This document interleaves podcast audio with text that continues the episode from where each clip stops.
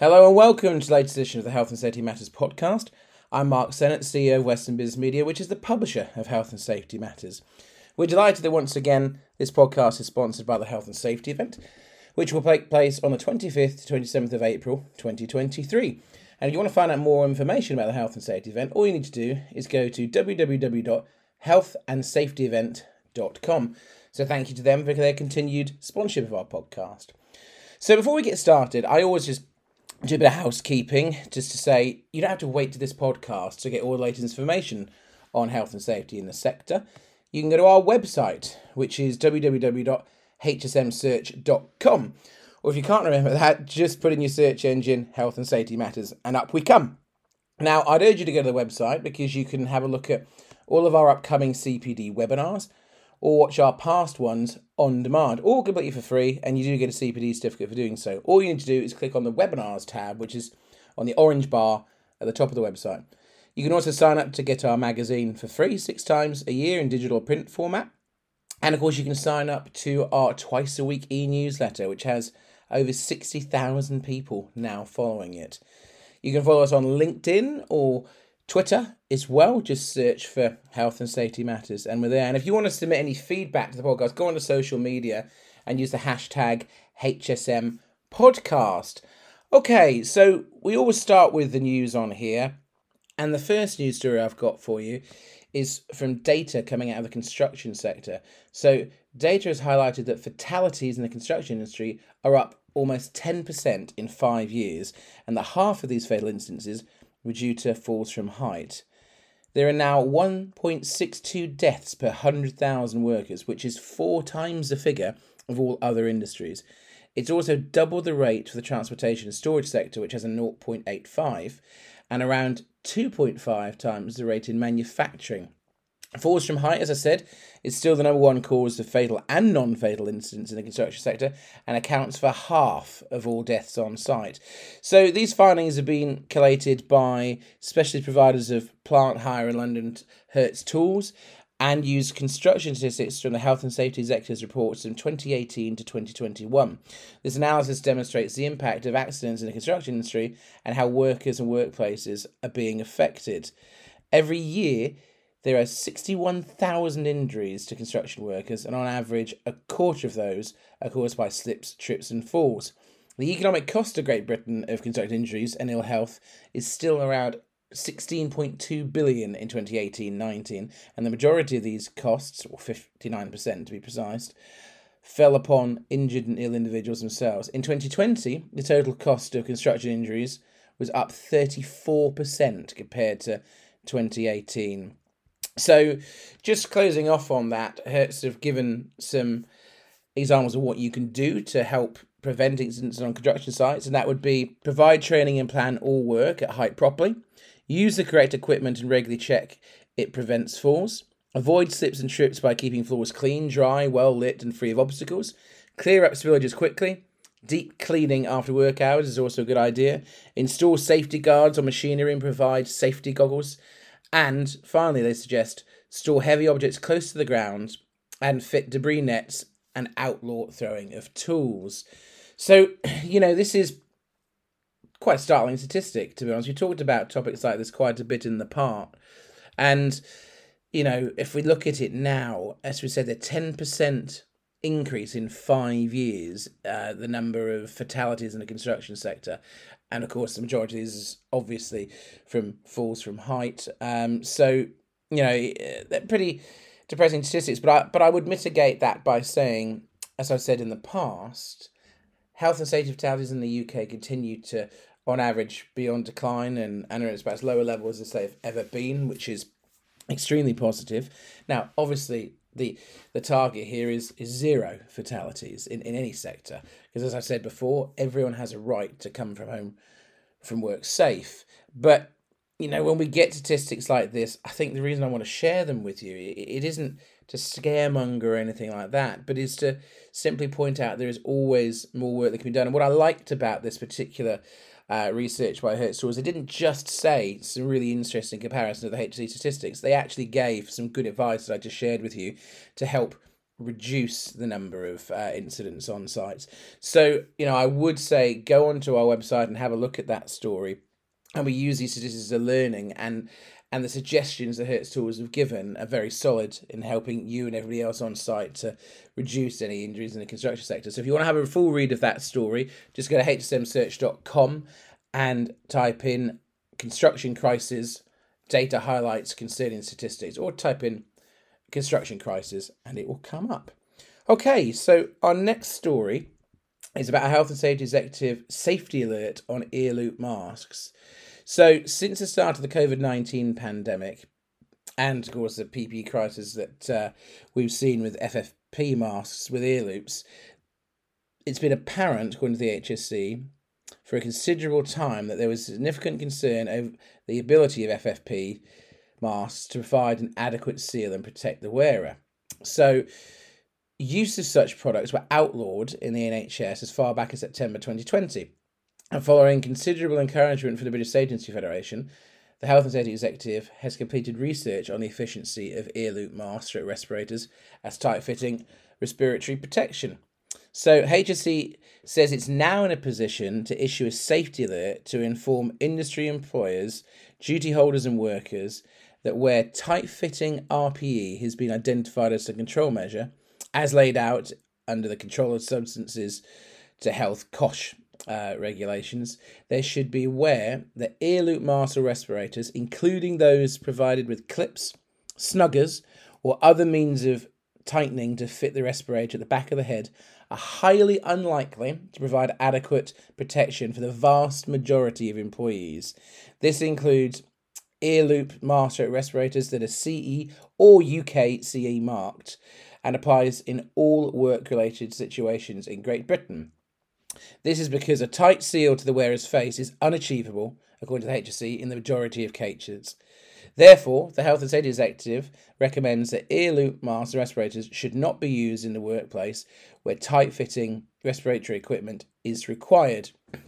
So, that's quite an important safety alert. I remember writing up this article in 2020 when uh, there was serious questions over FFP masks with ear loops, and and now obviously working closely with the BSIF, the HSE has come to this decision to make this safety alert to say don't wear them, um, don't use them, I should say, um, in situations where tight fitting is needed for RPE because, according to the HSE and the research they have done since 2020, they're not fit for purpose in that situation. So I thought that was definitely something worth sharing because we've talked about it quite a bit in different episodes of the podcast, and people have often commented in. You know, we're not here to specify uh, PPE as a as a publication, but when we get a safety alert like this, I thought it was very much worth sharing with you. Okay, so let's moving on to our third news story. And as I said before, if you want to get all the latest news, you don't have to wait for this podcast. You can just go to our website, which is hsmsearch.com, and we have all the latest news, prosecutions, products, and services in the health and safety market. And, and if you can't get there every day to the website, well, sign up to our e newsletter. Over 60,000 have, and it comes out twice a week, and we send all the headlines straight to your inbox. Okay, so the next news story I've got for you is uh, from IOSH. So, this story uh, is all about IOSH, and they've said delays to the promised employment bill in the UK poses an imminent threat to the labour market. This warning from IOSH comes after the bill was noticeably absent from the Queen's speech on the 10th of May. The bill is reported to include a default right to flexible working patterns and new safeguards for gig economy and zero hours workers, and delaying it further could see workplace and working standards slip for millions of people, warn IOSH. So, Ruth Wilkinson, who is head of health and safety at IOSH, said, It's extremely disappointing and of concern that there was no reference to the promised employment bill in the Queen's speech. The bill is potentially significant development in response to the changing nature of the world of work and to our pandemic recovery efforts as many of the promised expected measures would offer improvement to working lives and working rights of millions of people. The long awaited development is crucial both for driving up employment practices and for reducing the precariousness of workers in zero hours contracts, agency workers, and those in temporary or low paid employment. This, together with recent debates of the government appetite to relax health and safety rules to ease the cost of living crisis, now raises an imminent concern and threat to the UK labour market and the protection of our workers and others who can be impacted by the work. So, the employment bill, if you don't know, was first promised in 2019 and it was cited as a way of improving workers' rights following Brexit. It stated that measures will be brought forward to encourage flexible working to induce the entitlement to leave for unpaid workers, so unpaid carers, I should say, and to help people save for a better life. So, IOSH finish off that uh, statement by urging the government to consider bringing this bill forward as quickly as possible. I mean, it's interesting that it was delayed. It definitely was expected to come out on the Queen's speech, which Prince Charles obviously delivered um, instead of the Queen, and it it just it just wasn't there, and it does feel like a long time ago that this was brought forward, and we are well three years on and there's no movement. I can certainly understand why IOSH want to see this come forward. IOSH have really been out at the front of championing um, the health and safety aspect of, of workers' rights for a long time, so it's no surprise to see them jumping on this. And it'd be very interesting to see if the government is now really pushing this into touch for a while or whether it's simply the moment focusing on other aspects. Obviously, in the fire safety market, there's the building safety bill they're trying to, uh, well, has got royal assent now since uh, the 10th of May. So, yeah, there's not really much of an update I can give on that, but I certainly see as an employer, and you will see yourselves as health and safety managers, consultant, whatever your role is, you will see that there is more and more hybrid working, etc. And and I find just in recruitment, there's a more general expectation for people to be offered flexible working and hybrid working. It it seems to be almost accepted as standard by many candidates that I'm speaking to at the moment. And I think that is the way that the government is going to go with this. But it does feel like, if I talk politically for a moment, that the government is taking a different approach on the recovery for the economy post Brexit.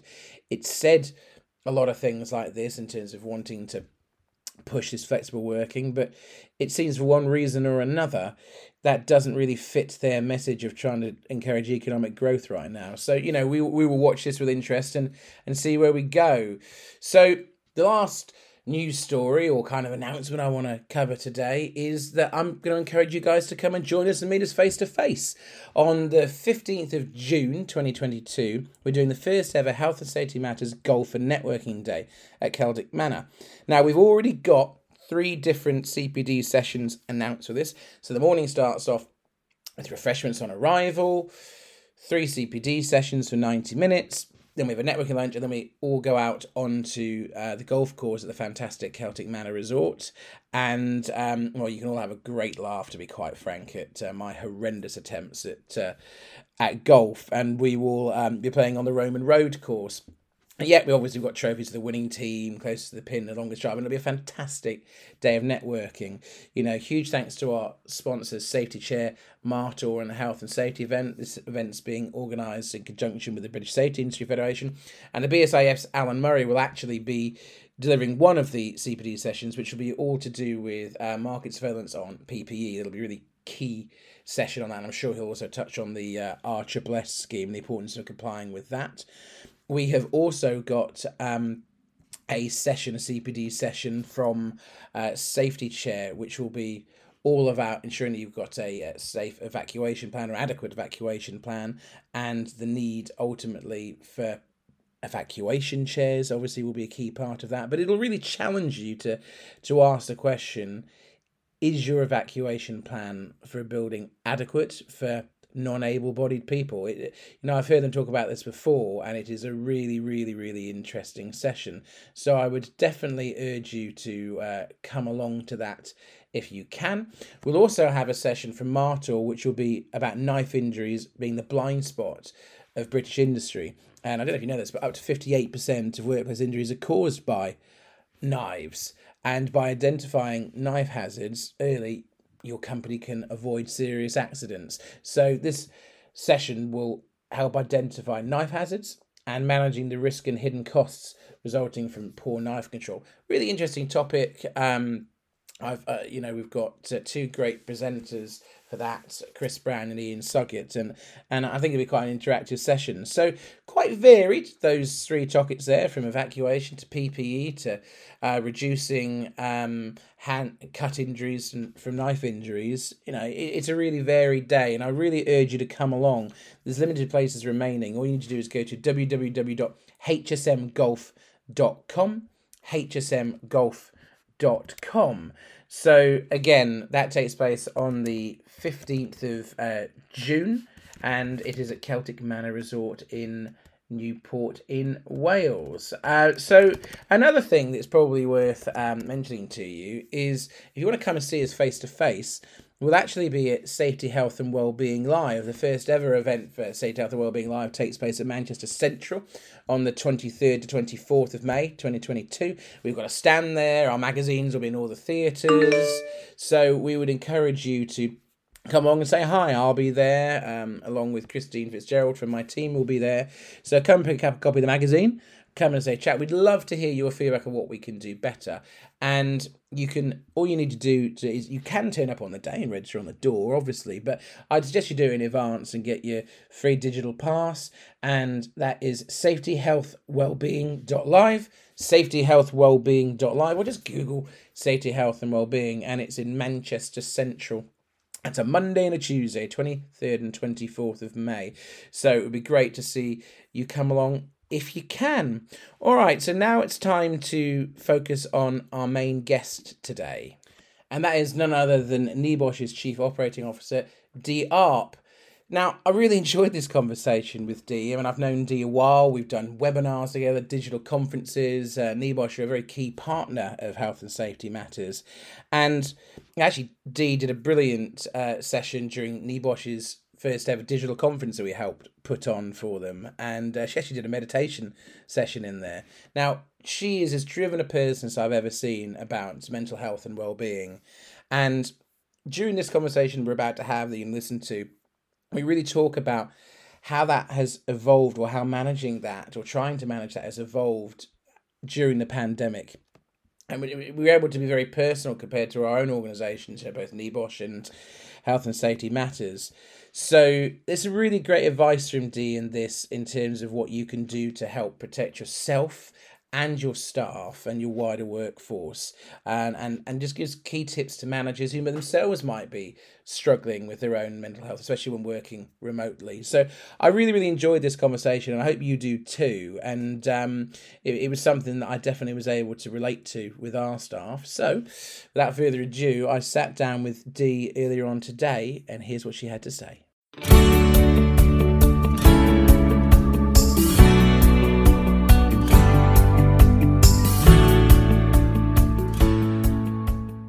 Good morning, Dee. How are you? Good morning, Mark. Very well, thank you. Well, thank you for joining us. I mean, we, we really love our relationship with NEBOSH. We do so much with you of podcasts. You're on this time for, the, I think, the second time we've had a NEBOSH person on. We've also had you on plenty of webinars, and you're a proud sponsor of the Safety and Health Excellence Awards. So, um, yeah, uh, lots that we cover. But today, we really want to talk about, to start off, about mental health and well-being during the pandemic. So, Dee, the first question I wanted to ask you is what impact did the pandemic have from a mental health and well-being perspective in your opinion? Right. Well, I think the last two years has had a, a, significant impact on the mental health and well-being of, of us all. I think virtually no one and, and no organisation in the world has been immune immune to its impact. I think coming out of it now for some individuals, there's been positive changes. Uh, others have adapted or, or are still adapting, but but sadly others have experienced and are experiencing mental health problems. In some cases, that's a direct consequence of, of a COVID 19 infection, but we've been through so so much. You know people have been fearful of becoming ill. We had all the social isolation connected with the lockdown restrictions this job financial losses.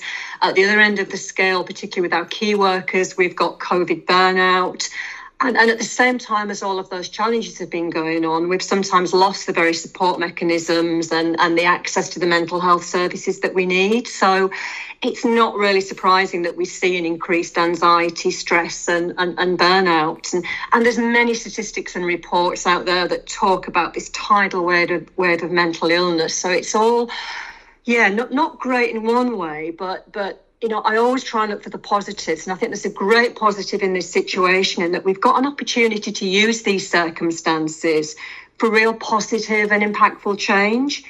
And I think one thing that I've noticed, and many people have noticed during the pandemic, is there's a lot more open and honest discussion about the reality of mental health you know, some people feel more able to acknowledge that they're struggling. I think because we've had this shared challenge literally across the world, you know, people are opening up more about how that's impacted them. We've seen celebrities lead on, on social media and on the TV, uh, and that's created this you know more awareness around mental health and that that's impacting in the workplace as well. So employees now have a greater awareness of mental health and and and, ex- and rightly expect more from employers. So some real positives have come out of of a challenging situation. So in your opinion what was best practice in terms of supporting mental health and well-being during the pandemic? Well, we, we we saw some great good practice come out of organisations supporting their employees, but I think for me, the simple answer is talking and just creating and nurturing a, a, safe environment where people know it's okay not to be okay. You know, we hear that we hear that term a lot. So it's about that safe space where people can have open dialogue where they can say I'm not okay and they know the support there for them through through that stage in the life. And I think that that message really helps address the stigma that still is attached to mental health and well-being in, in some some places in, in the world and in the workplaces. I think during the pandemic, the fact that many people were working from home really helped. You know, it really meant that people had to look for new ways to, to connect. And I think that connection happened in a more meaningful way. So managers were rightly encouraged to have those check-ins, but also to have a much more authentic check-in. So it wasn't just about ticking a, a, box to deliver a task or to check on performance. It was to ask those really important questions. You know, how, how are you? How are you really? And to really drill down into that and follow it up with how can I support you? What do you need? And then equally to make sure that what that person needs or what support they need was actually followed through on. So yeah, I think that open dialogue with respect, with honesty, you know, with managers knowing the limitations as well and when more professional help is needed, it, it's really put that emphasis and the importance on on, on well-being and just really getting the message across that that leaders that managers actually care about the people that, that they work with. And i think now even as we're seeing that return back to offices you know for some people they're still working from home so it's still working on those all important relationships and still building on that that safe space where everybody shows up for each other. Well I wonder about moving forwards now because the world has definitely changed since COVID 19 in terms of work practices. And, and, and I see this as a business owner myself. And, you know, we've got about 24, 25 staff. And I'd like to ask a question that I think I, I could learn off, and I'm keen to know your views. So many organisations, including NEBOSH, are adapting a more agile or hybrid approach to work. Do you have any tips for getting the balance right so it works for everyone whether that be an individual or business. You know, I'd be keen to hear your take on it just from a personal perspective. yeah, so, so many um, organisations have, have made that permanent change, haven't they? You're absolutely right. Yeah, and NEBOSH, we, we left the office during the first lockdown, like many organisations. And, you know, after those initial challenges of such a, a, dramatic and quick change, you know, we really quickly realised, you know, that the benefits of, of that home working. And now as the restrictions are lifted, you know, we're retaining that agile uh, approach. And you know what? I think the balance comes naturally because when you know that penny drops that actually if you invest in people's well-being and empower them with the agile and hybrid approach the performance comes and the balance naturally pans out you know we've seen that people work better at different hours of, of the day and and giving them that empowerment of when they work and how they work gives them that flexibility to build in all the activities and practices that can boost you know the well-being within within the working week Uh, another benefit is the daily commute goes. Um, so people can use that time to to do things for themselves that support well-being, such as exercise, you know, uh, time with friends, family, or, or, or hobbies. I think the great thing now about coming out of the lockdown restrictions is we've got our workspace open again. So it's there when we need it. So we can still, you know, have meetings together. People who benefit from more interactions with colleagues can go into that workspace. But we're still empowering people to make that that choice. And I think sort of further answer the question, I mean, the pandemic has taught us so, so much. And I think one of the things is that many managers and leaders thought that people couldn't be productive unless there was those ongoing in-person interactions and constant monitoring. But but it's not not the case. You know, I think what we've seen is that if you give the guidelines for the task, but without the boundaries of how it's achieved, you know, people really become more creative and innovative because they've got control. You know, they're they're empowered. Uh, you know, the employees have got to provide the right right tools for for the job. You know, in the right place at the right time, uh, and support it with the right technology. But but yeah, you know, the performance then then follows. So, you know, I'm seeing this um, in my business, as I said, more people than ever before are working from home, Dee. Uh, you know, this is a positive move for some, but for others, it's quite challenging uh, and it can be tough. And we've seen this in the workplace. We had people during lockdown one, two, and I think three begging to come back to the office because they really struggled with that isolation and separation from uh, you know their colleagues. And uh, although i'm sure loads of staff are happy they didn't have to see me on a day-to-day basis but but but at the same time you know how we dealt with it was you know we let them come back in when when we could. We set up teams group whatsapp groups to keep people engaged. But there has been a struggle um, between separation people working at home. What impacts in your opinion has this had? And and how would you suggest we mitigate against it yeah, I think this is a great question. There's there's there's two challenges there. I think one you've you've hit the nail on the head there, Mark. It's about you know, there were some, you know, and our colleagues were the same. There were some people that really felt isolated. Some actually thrived in their, you know, working from home and, and were happy with the interaction on Teams and Zoom and so on. But some, you know, really wanted to get back into the office space. So, you know, the agile working, the hybrid working, really allows that to happen. You know, having that choice is is really empowering. So it's great that we're able to, you know, interact again and get back out there. I think the second challenge for those that are happy working from home is making sure that they do create that distinction between work and home. It's really easy not to use your commuting time for things for yourself, but to start working earlier because you can. It's really easy to extend your working day, you know, way beyond what it should be just because you're in, in your home your meetings then become at your at your work desk on, on Zoom Teams or other media. So you know your posture can suffer. So, yeah, it's really important not to blur that line between work and home if you are working from home. And you've got to really be disciplined in creating those distinct boundaries. So I think just a couple of tips, you know, one is to make sure you have a distinct physical boundary, that you've got a workspace that's set up just for work and that's separate to the rest of your home activities. And then just being really disciplined in separating out the time for work and the time to do all your other home stuff, you know, whether that's going out for a walk, walking the dog, you know, anything that really makes sure that you're working on that that work life balance. And I think that works both ways, whether you're thriving in an, in the office office space or, or working from home. Well, the next thing I want to talk to you about is how managers can pick up signs that their staff are struggling when they're working remotely. I mean, this is something that can be very difficult, Dee. You know, email is something I hate having to talk to people via email. It's a mm-hmm. personal hatred. You know, you and I speak an email, and when I email you, I'm always worried that I'm being a bit short because I've got so many emails in. You can never truly read someone's body language through an email, and and that concerned me in the pandemic, and that's why we tried to do Teams calls. Because I, I, you know, as, as, a journalist, I like to read people. I like to read the room, and, and body language is is important. But it can be very easy when people are remote to hide signs that um, that they're struggling. So how would you suggest that managers pick up on these signs that people could be struggling when they're working from home remotely? Yeah, you're so right. It, it, it is a challenge.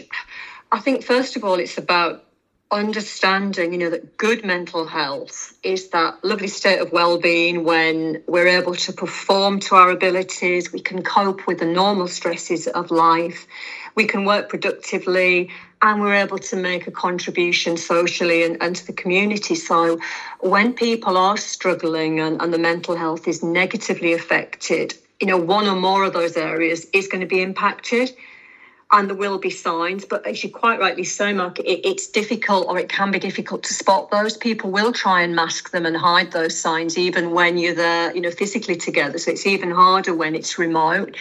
Uh, again, you've hit the nail on the head. If you are connecting remotely, you need your cameras on, you need audio on, so you can pick up on on that body language. I mean, again, I think you know few of us have formal training in how to spot you know sensitivities in mental health. So certainly with managers leaders we need to be able to give them those tools and, and give them tools that include you know really sensitive and informed question sets. So you're not just going to wade in on that connection and say are you feeling stressed? You know it's about asking some of the more searching questions like you know how are you feeling? You know how how is your workload at, at, at the minute?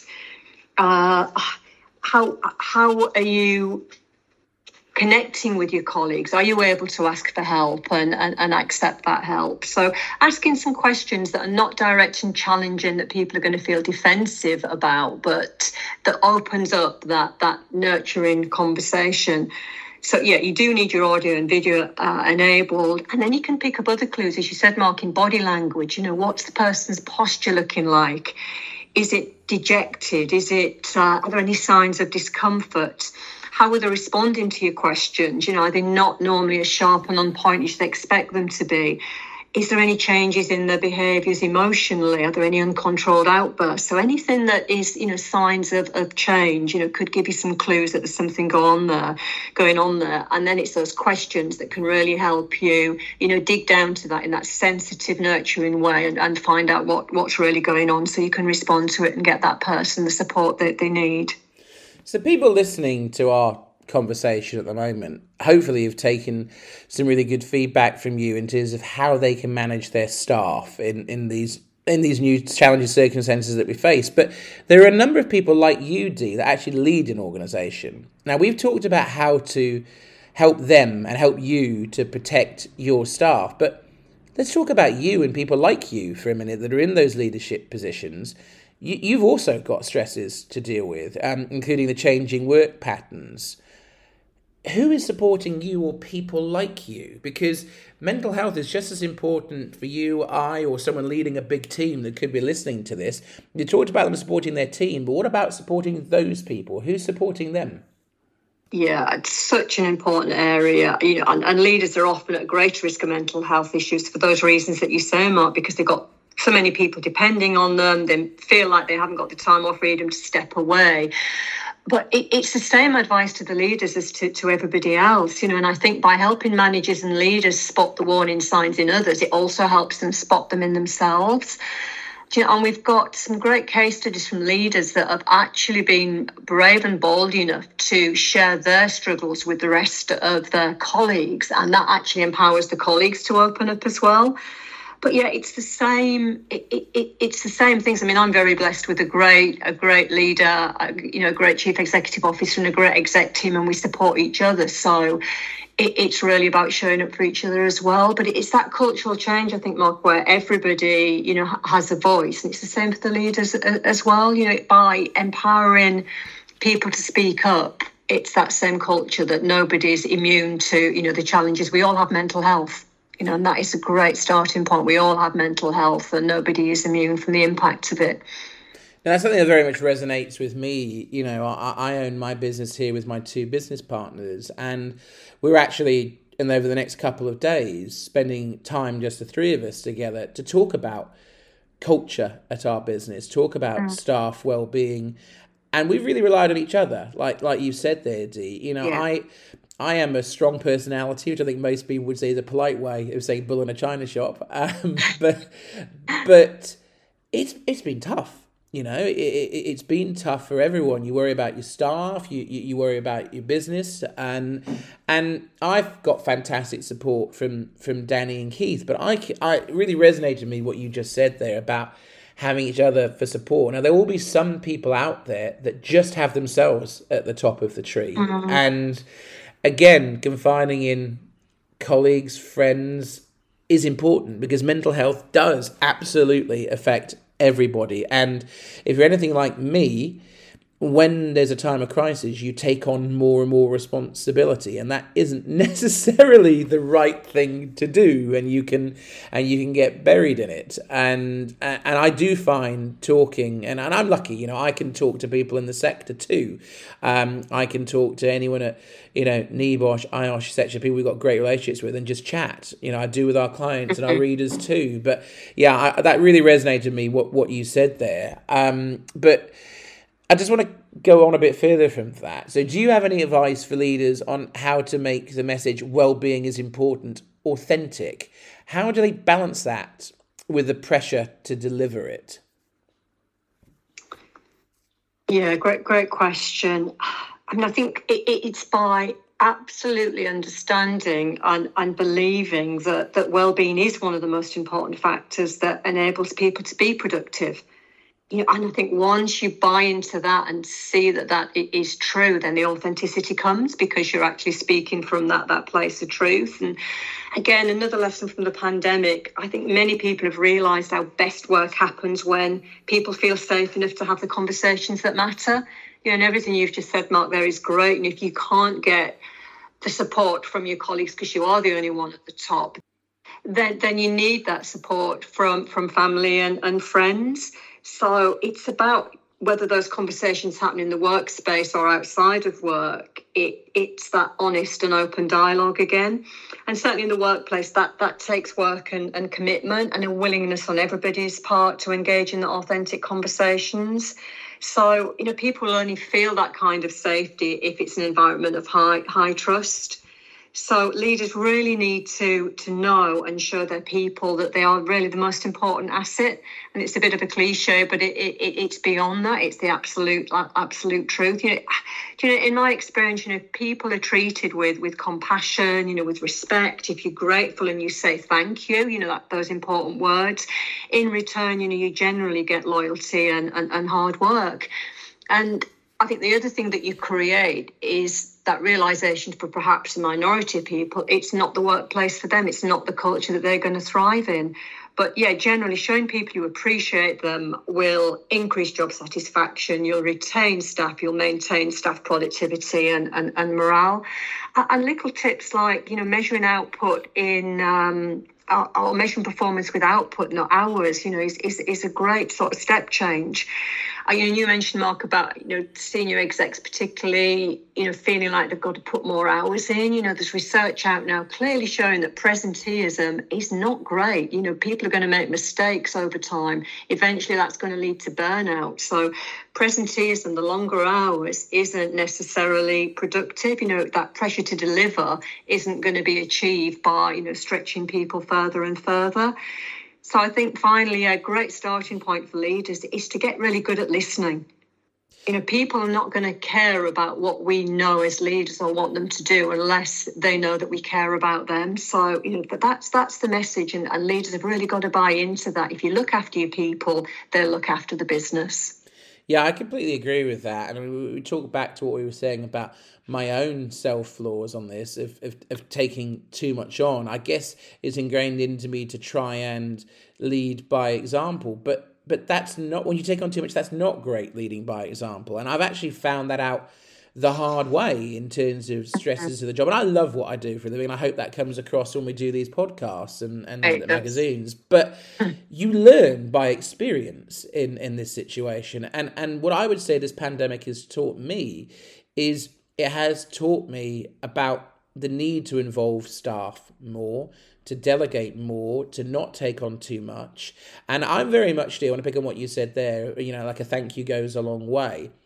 I'm the opposite for me. I don't want someone to thank me from our staff or our clients because I don't want it to be about me. That's my own personality mm. type. But I'm very different when it comes to staff and clients. You know, I spoke to you before we recorded this about how grateful I am that NEBOSH continue to support the Safety Health Excellence Awards. It means the world to us that you do, and it adds credibility to what we do.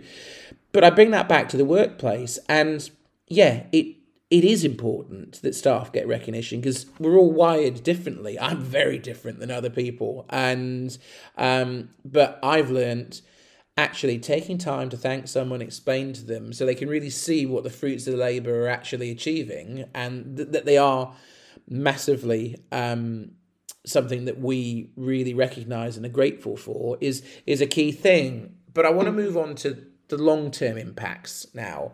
So, do you think there are lasting changes to our attitudes and behaviours. I'm thinking more of a reluctance to plan too far ahead or the inability to be spontaneous.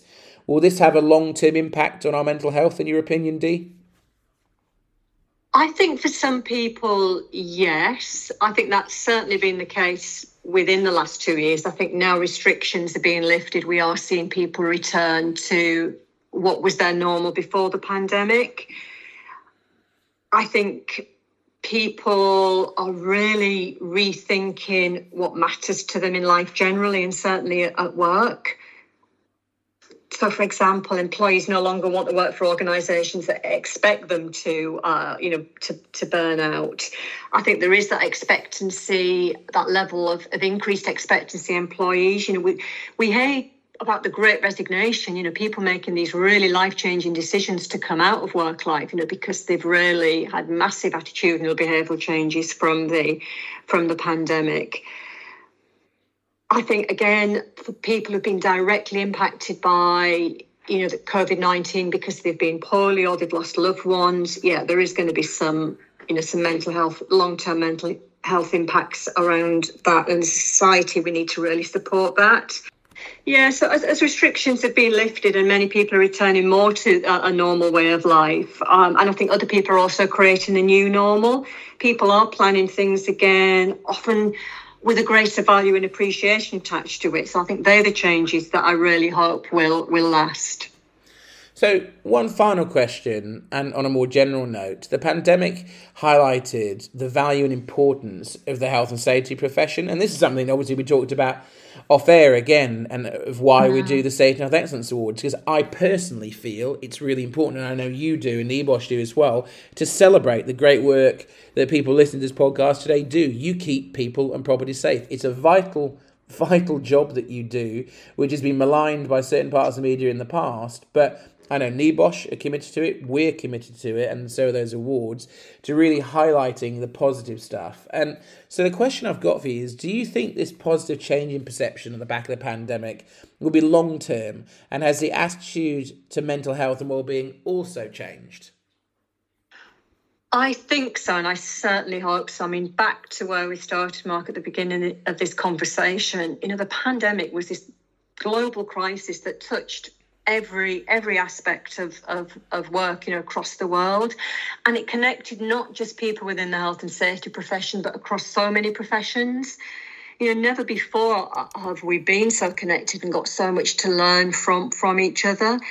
And you know we've been through so many stages of this from that you know mass exodus from workplaces you know dealing with new risks in the workplace you know furloughing uh, people working from home, then going back into workspaces, different risk assessments, different policies, different procedures. Yeah, I mean, the pandemic's fundamentally changed probably every aspect of how how we how we work. So yeah, collectively, so much to learn. I think never before has the world looked to the health and safety profession more, and there is that newfound respect that I absolutely think will continue, and also that embracing of, of the of the health aspect. So this new awareness of mental health, like I say, in very challenging circumstances, it has, you know, brought the importance of mental health and well-being much more to the fore, and the importance of safe health and safety people connecting with all the other professions to to, to make sure that you know in this post-pandemic world that we, we show up for each other and that everybody gets any support that, that, they require. Well, we're going to wrap up now, and in a second, I'm going to ask you how people can get in touch with you and NEBOSH. But this is like a good time to also, if, if you're not aware, we actually have an upcoming webinar with NEBOSH and the Health and Safety Executive. It is flying in terms of free registrations only a few days after I think we announced it last week uh, at the end of April. We've had 500 registrations in about three days, and this is on uh, musculoskeletal disorders, which I managed to say without any um, faux pas there um, or stuttering. and it's all about managing the risk of manual handling and display screen equipment for workers on site or working from home. Now, that might not be just about the mental health as we talked about today, but it feels like a natural follow on to the discussion in terms of working from home, which we've covered a lot mm-hmm. today. Now, that takes place on the 22nd of June 2022, unless you listen to this way in the future. And if you are listening to it in the future, then you can watch it back on demand for free. But it's 10.30 in the morning on the 22nd of June. 2022. If you go to our website, which is www.hsmsearch.com, or just Google Health and Safety Matters, and then click on the webinar tab. It's up there, and you know NEBOSH are part of that panel. Um, not that I like being always nice and positive about Matt Powell, but he's a great guy, and he's head of product development for NEBOSH, and he is he is the person that's representing NEBOSH on, and that is going to be a fantastic session. So, um, along with Matt Birtles from the HSE and Harjit Tiara from the HSE, please do register for free. It's CPD accredited, so you'll get a CPD certificate. Last time we did one with uh, NEBOSH like this, we had over two and a half thousand people registered. When we did the NEBOSH digital conference, which Dee was part of last year, my word, that had over 5,000 register for it. So. I would urge you to please uh, register up for that. Go to hsmsearch.com, click on the webinars tab, and go down to the MSD webinar. But Dee, to close off here, if people want to find out more about NEBOSH or get in touch or get in touch with you, what's the easiest way to do so? Have a look at our website. That's www.nebosh.org.uk. Uh, or I'm very happy for people to email me me directly, uh, lowercase dee dot arp at nebosh.org.uk.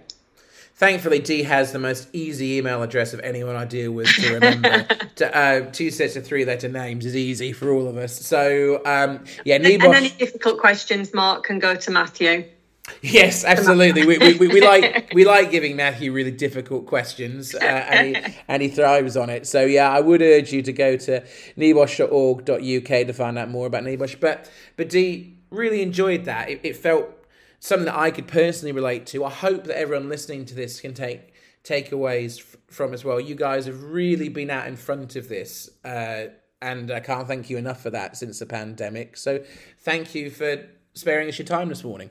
No, thank you for the opportunity and for all that you you contribute as well, Mark. It's uh, a wonderful thing that you do. Well, thank you, and um, yeah, we, we look forward to uh, seeing you at the uh, the webinar. Everybody, as I said, one last reminder that NEBOSH will be part of that webinar on the twenty second of June, twenty twenty two, all on uh, MSDs. Well, thanks, Dee. We really appreciate it. Thank you.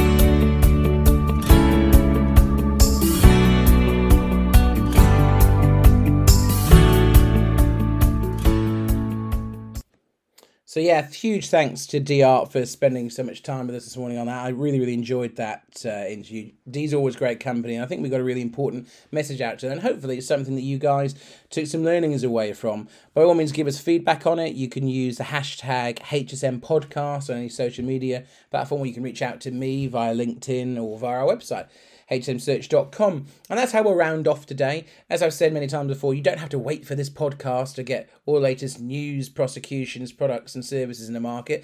You can go straight to hsmsearch.com. And if you can't remember that, even though I've drummed it home to you every edition of the podcast, you can just go into search engine and type health and safety matters. And up we come. And I'd encourage you to look at the webinars tab on the it's the last button on the big orange bar at the top and look at all of our upcoming webinars and also our back archive of free CPD webinars as well. As I said, completely free. Get a CPD certificate for viewing them, so I'd encourage you to do so. You can also sign up to receive our magazine in digital or print format, or of course, you can sign up to get our e newsletter twice a week with all those latest news prosecution's products and services. So, really, I just want to finish by thanking our sponsor of the podcast, which is, of course, as always, the health and safety event, and that will take place next year. I know it's a long time away, but we just had the health and safety event this April, and it was a phenomenal success, as big as it's ever been. I saw so many there. It was great to catch up with so many of you, and next year's one will be the biggest yet. takes place on the 25th, 26th, and 27th of April 2023 at the NEC in Birmingham. And you can register your interest now if you're interested in going to get all the latest news coming out of that as and when it happens. All you need to do is either Google Health and Safety Event or go to healthandsafetyevent.com. So thank you to the Health and Safety Event for their continued support of this podcast. We greatly appreciate it. But most importantly, I'd like to thank all of you for taking time out of your day today to listen to this. I hope you enjoyed it. Please do share your feedback with me. But for now, uh, it's thank you to you, and we look forward to welcoming you on the next edition of the Health and Safety Matters podcast.